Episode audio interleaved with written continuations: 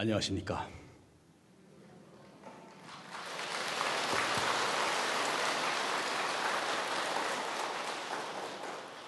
반갑습니다. 지난달에 못 뵈서 법에 기다리신 분을 만나요? 목소리가 커야 되는데. 기다리신 분 많아요? 네. 네. 고맙습니다.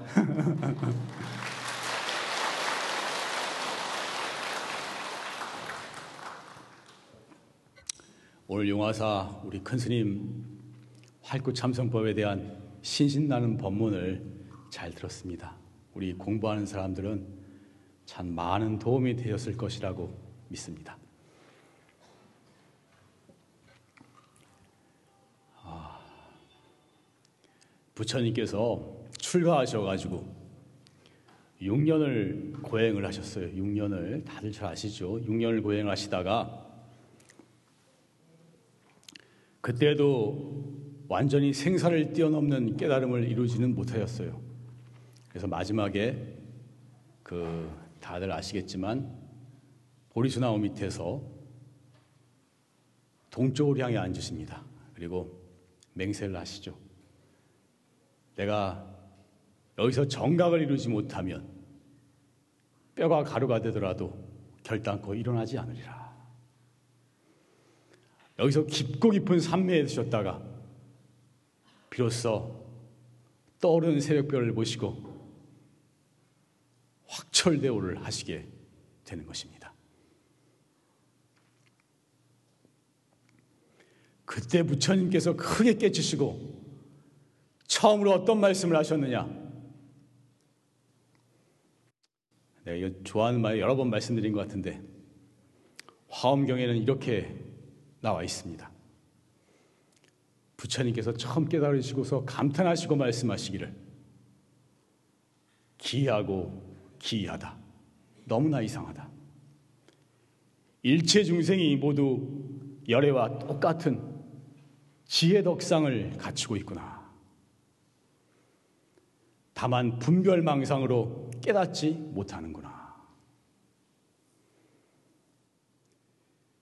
수많은 수행과 고행을 거쳐서 그 엄청난 노력 끝에 깨달음을 이뤄서 완전한 깨달음을 성취한 그 부처님과 깨닫고 보니까 그 완전한 깨달음을 이룬 자신만이 아니라 저기 저 중생들. 욕심 부리고 죄 짓고 슬퍼하고 괴로워하는 저 중생들까지도 근본에 있어서는 자기와 똑같다는 사실을 부처님께서는 확연하게 깨달으셨던 것입니다. 일체 모든 중생이 부처님과 똑같은 지혜 독상을 갖추고 있다는 이 말씀은 불교의 시작이자 끝인 것입니다. 인류 사상 최대의 공헌인 것입니다.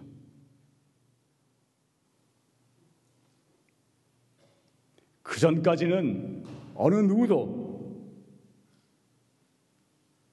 부처님처럼 누구나 부처님과 똑같은 무한하고 절대적인 존재임을 선언한 사람은 단 한 사람도 없었던 것입니다.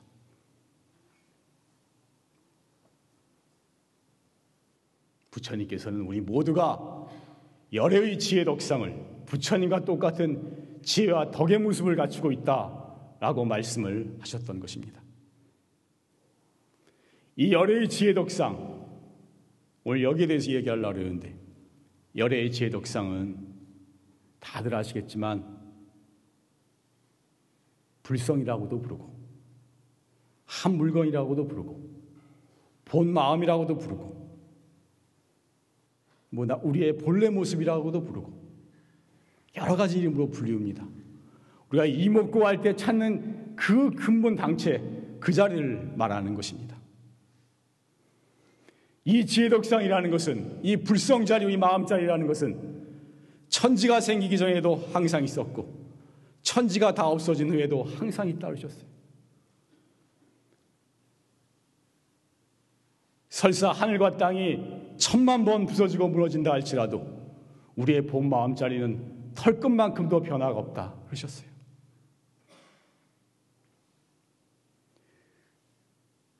크기로 따지면 가 없는 허공이 몇 억만 비나 든다 그러셨어요.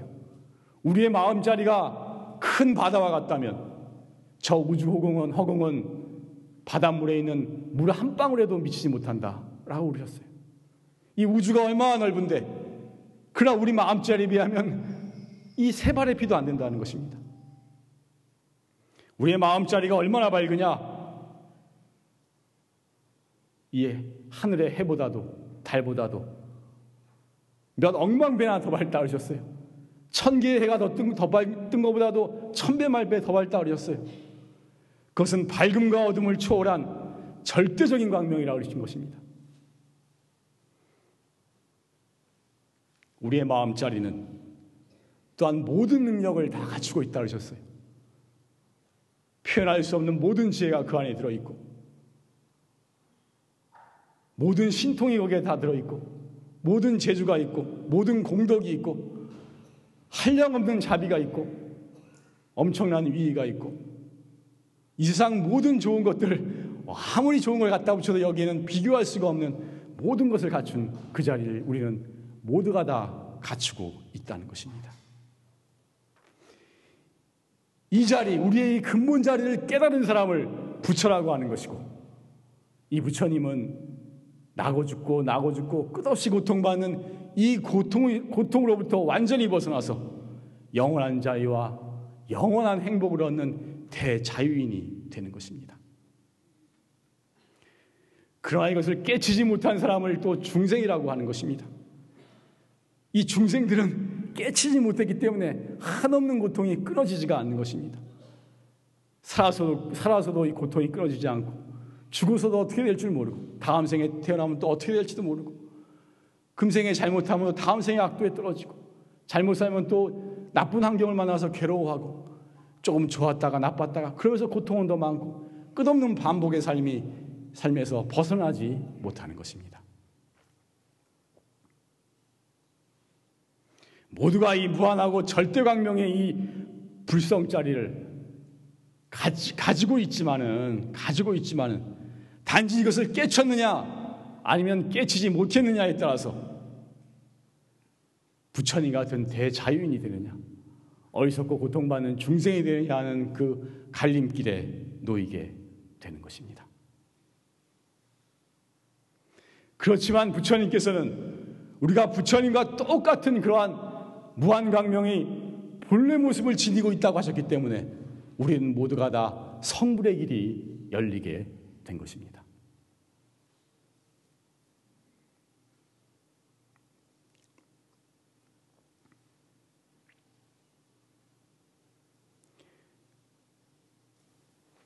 다이아몬드 원석이 있는데 다이아몬드 원석은 처음에 다이아몬드를 만들기 전에 원석은 돌하고 섞여 있어가지고 그냥 겉으로 볼 때는 다이아몬드 원석인지 잡석인지 알 수가 없대요. 그런데 잡석은 아무리 딱 갈고 닦아도 다이아몬드가 될 수는 없는 것입니다. 그렇지만 다이아몬드 원석은 갈고 닦으면 반드시 찬란한 다이아몬드가 되게 되어 있는 것입니다. 만약 우리가 부처님과 근본적으로 다른 존재라면 부처님과 똑같은 그런 성불의 씨앗을 무한강명이 본래 모습을 지니고 있지 않다면 우리는 아무리 닦아도 깨달을 수가 없는 것입니다. 부처님이 될 수가 없는 것입니다.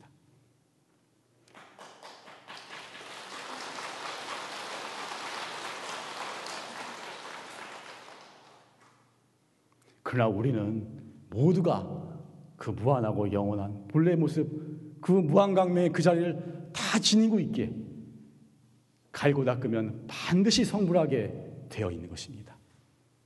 그래서 우리가 공부할 때 다들 잘 알고 계시지만 우리가 부처님과 똑같은 존재라는 것, 그 표현할 수 없는 그 어마어마한 근본 자리를 다 지니고 있다는 그 사실, 우리가 본래 사실은 부처님이라는 그것, 그것을 믿고서는 확신을 가지고 공부해 나가야 하는 것입니다. 내가 한다고 될까? 나 같은 게 뭐 한다고 뭐가 되겠어? 이런 식으로 해서는 어림도 없는 것입니다. 확신을 가지고 공부하지 않으면 이 공부는 털끝만한 진전도 있을 수가 없는 것입니다. 한번 자기 속에 반문을 해보세요. 내가 정말 부처님과 똑같은 존재라는 것, 그렇게 될 수 있다는 확신을 가지고 공부하고 있는가? 한번 물어보시기 바랍니다.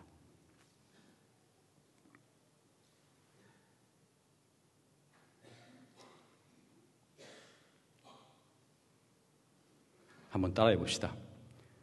우리는 모두가 찬란한 다이아몬드 원석입니다. 갈고 닦으면 반드시 빛나는 다이아몬드가 되게 되어 있습니다.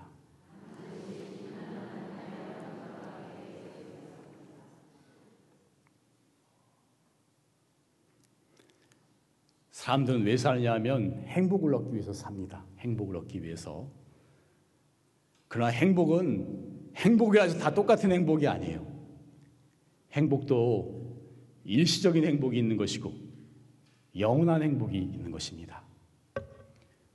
일시적인 행복은 좋은 일 생기면 좋고 나쁜 일 생기면 나쁜 거예요. 그러니까 누가 뭐 좋은 일 생기고 뭐 자식들 좋아지고 자기가 좋은 일 생기고 그러면 기분이 좋아요. 남이 잘해주면 좋아. 근데 남이 또 기분 나쁘면 당장 기분 나빠지고 좀 좋았다가 나빴다가 오히려 더 안 좋은 일이 기분 나쁜 일이 더 많을 수도 있는 것입니다. 일시로 조금 좋은 것 같지만 항상 좋은 법이 아니에요. 그것은 언제든지 변화하는 것입니다. 영원한 행복이라는 것은 잠깐 외부가 외부의 환경이 좋았다고 좋고 나빴다고 나쁘고 이런 것이 아니에요. 외부 환경에 무슨 일이 있든지 아무런 관계없이 항상 마음이 편안하고 항상 마음이 자유롭고 표현할 수 없는 마음의 그 지극한 행복이 조금도 흐트러지지 않는 것입니다.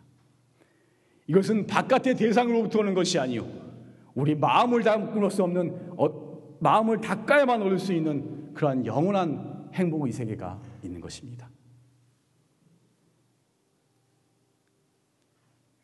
그 영원한 행복의 세계는 바로 어디에 갖춰져 있느냐? 바로 우리의 마음 속에 갖춰져 있는 것입니다. 그래서 이, 이 마음 속에 표현할 수 없는 그 무한한 성품자리가 있으니 그것을 깨달아서 영원한 자유와 행복을 얻는 것. 이것이 바로 어떻게 보면 성불이고 불교의 목표인 것입니다. 이것은 바로 인간 존엄의 극치라고 할 수가 있는 것입니다. 인간이 자아를 실현하고 정말로 존엄하고 존엄하고 거룩한 존재가 되는 최고의 길은 바로 우리의 마음자리를 깨닫는 것입니다.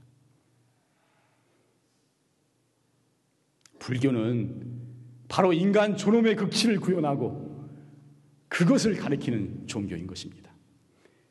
그렇기 때문에 불법은 세상에서 가장 위대한 종교인 것입니다. 종교 이상이 종교이고 사상 이상의 사상인 것입니다.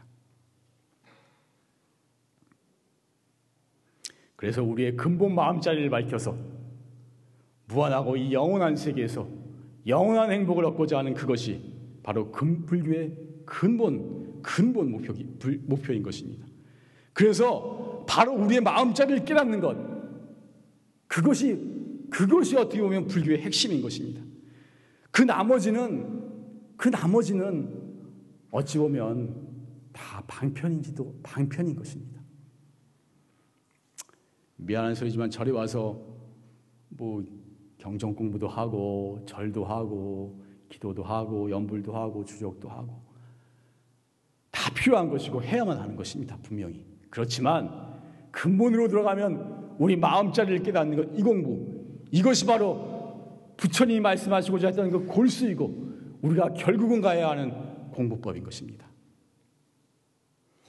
그래서 이 마음자리 이 우리의 우리의 근본 성품자리를 깨닫는 이 최고의 수행법이 바로 활꽃 참선법이기에 이용하사 정법도량을 만나서 이런 성불의 길을 바로 들어가고 있는 우리는 참으로 복이 많은 사람인 것입니다. 얼마나 헤매야 될지 모 바로 바로 이가라치를 만나지 않았으면 얼마나 헤매야 될지 모르는 것입니다. 사람 못 받기 힘들고 사람 못 만나도 불법 만나기 힘들고 불법 만나도 바른 법 만나기 힘들다 그랬습니다. 이 활구 참선법을 이렇게 가르쳐 주는 도량이 얼마나 더 있는지 저는 잘 모르겠습니다.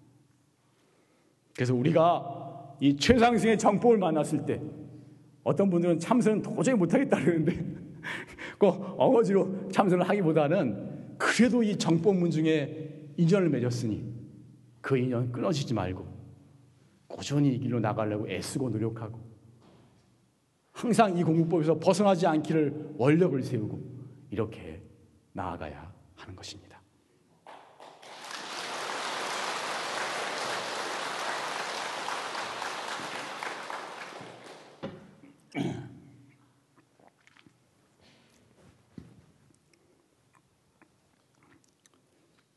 우리의 현실은 현실적으로 보면은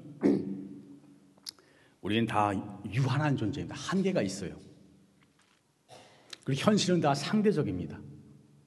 그리고 우리의 현실은 무상합니다. 우리는 다 유한한 존재에서 현실적으로 보면은 저기 뭐 제주도를 가려고 해도 금방 갈 수 있나요? 마음대로 갈 수 있나요? 뭐 돈도 있어야 되고 비행기도 타야 되고 이런 과정이 있어야 되는 것이고 달나라 가고 싶어도 마음대로 갈 수가 있고 먹고 싶은 거 마음대로 먹을 수도 없고 하고 싶은 거 마음대로 할 수가 없어. 다 한계가 갖춰져 있는 거예요. 유한한 세계입니다. 그리고 현실은 상대의 세계입니다. 이게 내가 잘하는 것보다도 나보다 더 잘하는 사람이 있고 반드시 반대되는 게 있어요. 예쁜 게 있으면 못난 게 있고 옳은 것이 있으면 틀린 것이 있고 선이 있으면 악이 있고 유가 있으면 무가 있고 어둠이 있으면 밝음이 있고 다 이 상대의 세계로 이루어져 있는 것입니다. 그러나 깨달음의 세계는 바로 우리의 마음의 세계이고 우리 그 무한한 우리 성품자리 그, 그 자리의 세계이기 때문에 완전히 다른 것입니다. 이 자리는 유한의 세계가 아니고 무한의 세계인 것입니다. 마음의 세계이기. 우리 마음으로는 저 달나라가는데 1초도 안 걸려요. 저 하늘에 태양을 만드는데도 금방 만들어요. 무엇이든지 걸림없이 할 수 있는 것입니다. 그리고 이 세계는 상대의 세계가 아니고 절대의 세계인 것입니다. 거기에는 옳고 그름도 없고 잘나고 못난 것도 없고 너와 나도 없어요. 다 통해버리는 것입니다.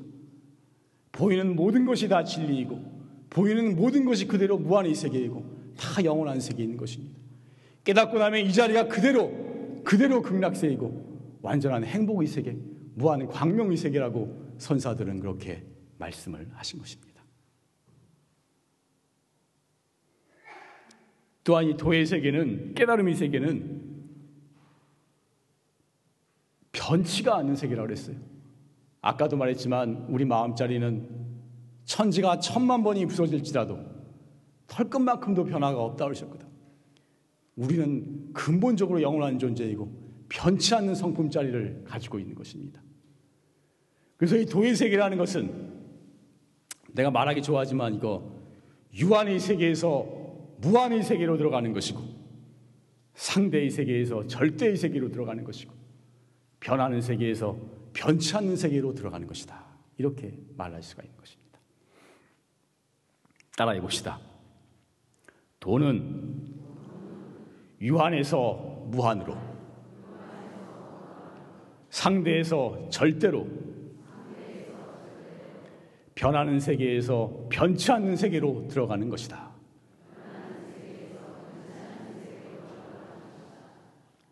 그런데 이 무한하고 영원한 세계가 멀리에 있느냐? 죽어서 천당에 가야 있느냐? 죽어서 극락에 가야 되느냐? 그것이 아니라는 것입니다. 우리의 마음 자리를 깨달으면 바로 이 자리가 있는 그대로 극락 세계요. 무한한 행복의 세계요. 절대 광명의 표현할 수 없는 대자유의 세계가 그대로 구현된다고 그렇게 말씀하셨던 것입니다. 그래서 옛 선사들 말씀에 한 걸음도 떼지 않고 열의 땅에 들어간다. 한 걸음도 떼지 멀리 갈 것도 없어 이 자리가 그대로 그대로 그 극락 세계가 행복의 세계가 펼쳐지게 되는 것입니다. 다만 우리의 마음만 깨닫게 되면 우리 마음에 모든 것이 갖춰져 있기에 무한한 진리와 무한한 행복의 세계가 우리 마음에 갖춰져 있기에 이 마음자리만 깨달으면 한 걸음도 옮길 필요 없이 무한의 세계, 영혼의 세계, 행복의 세계가 그대로 열린다고 말씀을 하셨던 것입니다.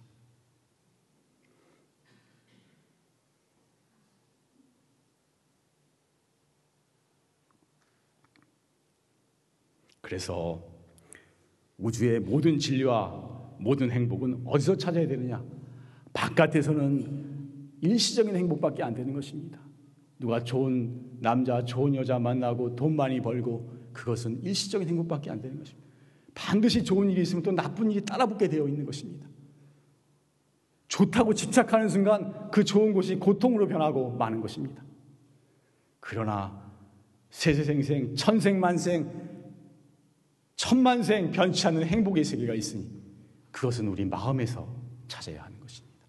우리 마음의 모든 진리와 모든 행복이 다 갖추어져 있기 때문입니다.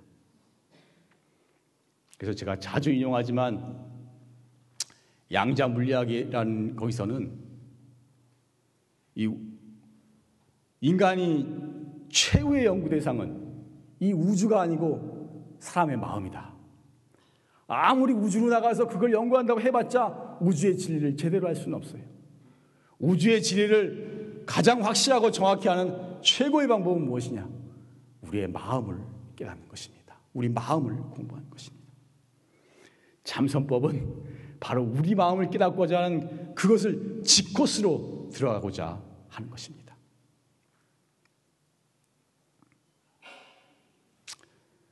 우리 용화사 큰 스님 법문에 우리에게 영원한 행복을 가져다 주는 보배는 바깥에 있는 것이 아니라 내 안에 있다. 우리의 마음 속에 있다. 그런 법문이 있어요. 그래서 제가 이걸 많이 인용했습니다. 그러나 너무나 중요하게 이것도 따라해 보도록 합시다. 우리에게 영원한 행복을 가져다 주는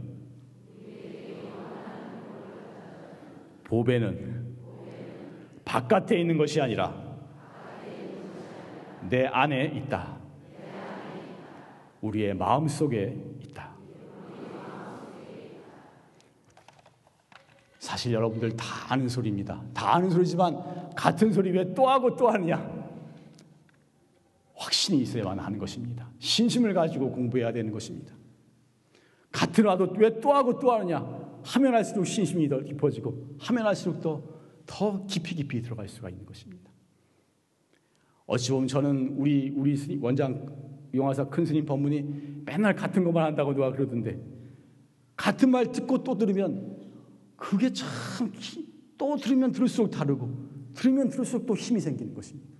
때로는 정말 중요한 말은 또 듣고 또 듣고 또 기억 또, 또 생각하고 또 반복하고 이것이 굉장히 필요하다고 저는 느끼고 있습니다.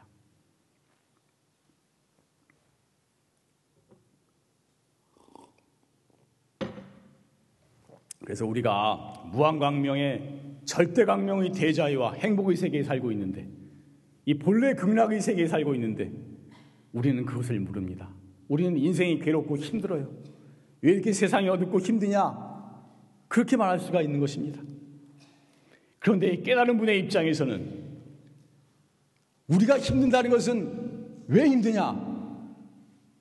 눈을 감고 있기 때문이라고 말씀을 하시는 것입니다. 원래 이 세계는 무한 강명의 밝은 청천백일의 세계인데 아무리 밝아도 우리가 이 눈이 멀고 있으니까 눈을 감고 있으니까 그 밝음을 보지 못하고 있다는 것입니다. 어둠 속에서 헤맬 수밖에 없다는 것입니다. 이 자리가 무한 강명의 세계요, 극락의 세계요, 무한한 대자유의 세계라면 모든 것이 다 갖춰져 있다면 뭐만 하면 되겠어요? 눈만 뜨면 되는 것입니다. 눈만 다 갖춰져 있으니까 눈만 뜨면 이 광명의 세계를 즐길 수가 있는 것입니다. 다른 거 다 필요 없어. 다른 건 다 갖춰져 있어. 뭐만 하면 돼? 눈만 뜨면 되는 것입니다. 우리의 마음의 눈만 뜨면 되는 것입니다. 그렇기 때문에 마음의 눈을 뜨는 것이 가장 중요하고 중요한 것입니다.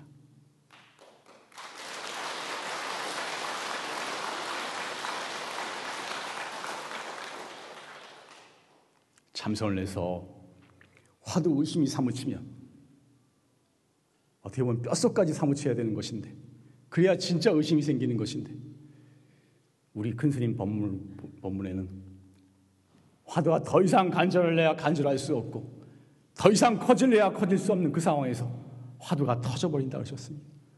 그 화두의 그 의심이 터져버리면서 이 마음속에 갇혀 있던 이 진리의 눈이 활짝 뜨게 되는 것입니다. 바로 그 순간에 우리의 그 영원한 본래 모습을 보게 되는 것이고 영원한 대자유인이 되게 되는 것입니다. 그렇게 되면 또한 우리 이, 이 몸뚱이 이놈 이것만이 내가 아니고 보이는 모든 사람이 나이고 모든 생명이 나이고 우주 만물이 다 나, 나라는 것을 나와 한 몸이라는 것을 깨닫게 되고 모두를 내 몸처럼 사랑하고 모두를 부처님처럼 존경할 수 있는 그러한 대자비심이 저절로 우러나게 되는 것입니다. 그래서 참으로 우리가 태어나서 정말 큰 스님 법문대로 일생을 바쳐서 인간으로 태어나서 할 것이라고는 이 공부밖에 없다 하는 말씀이 사실은 정말로 틀림이 없는 말씀인 것입니다. 그래서 마지막으로 제가 좋아하는 자기를 바로 봅시다. 한번 따라해 봅시다. 자기를 바로 봅시다. 자기가 바로 부처님입니다. 자기를 바로 봅시다. 자기 안에는 모든 진리가 다 갖추어져 있습니다. 자기를 바로 봅시다. 자기는 시간과 공간을 초월하여 영원하고 무한합니다. 자기를 바로 봅시다. 모든 사람, 모든 생명, 우주 만물이 다 자기입니다. 이거 잘하던가 잘 헷갈리죠? 네, 다시 끊어서 해야 되겠다. 다시 다시 모든 사람, 모든 생명, 우주 만물이 다 자기입니다.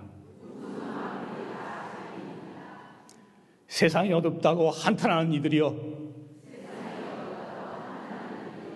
눈을 떠서 우리의 본래 모습을 바로 보자. 우리는 만고불변의 절대 광명 속에 살고 있나니. 네, 마치겠습니다.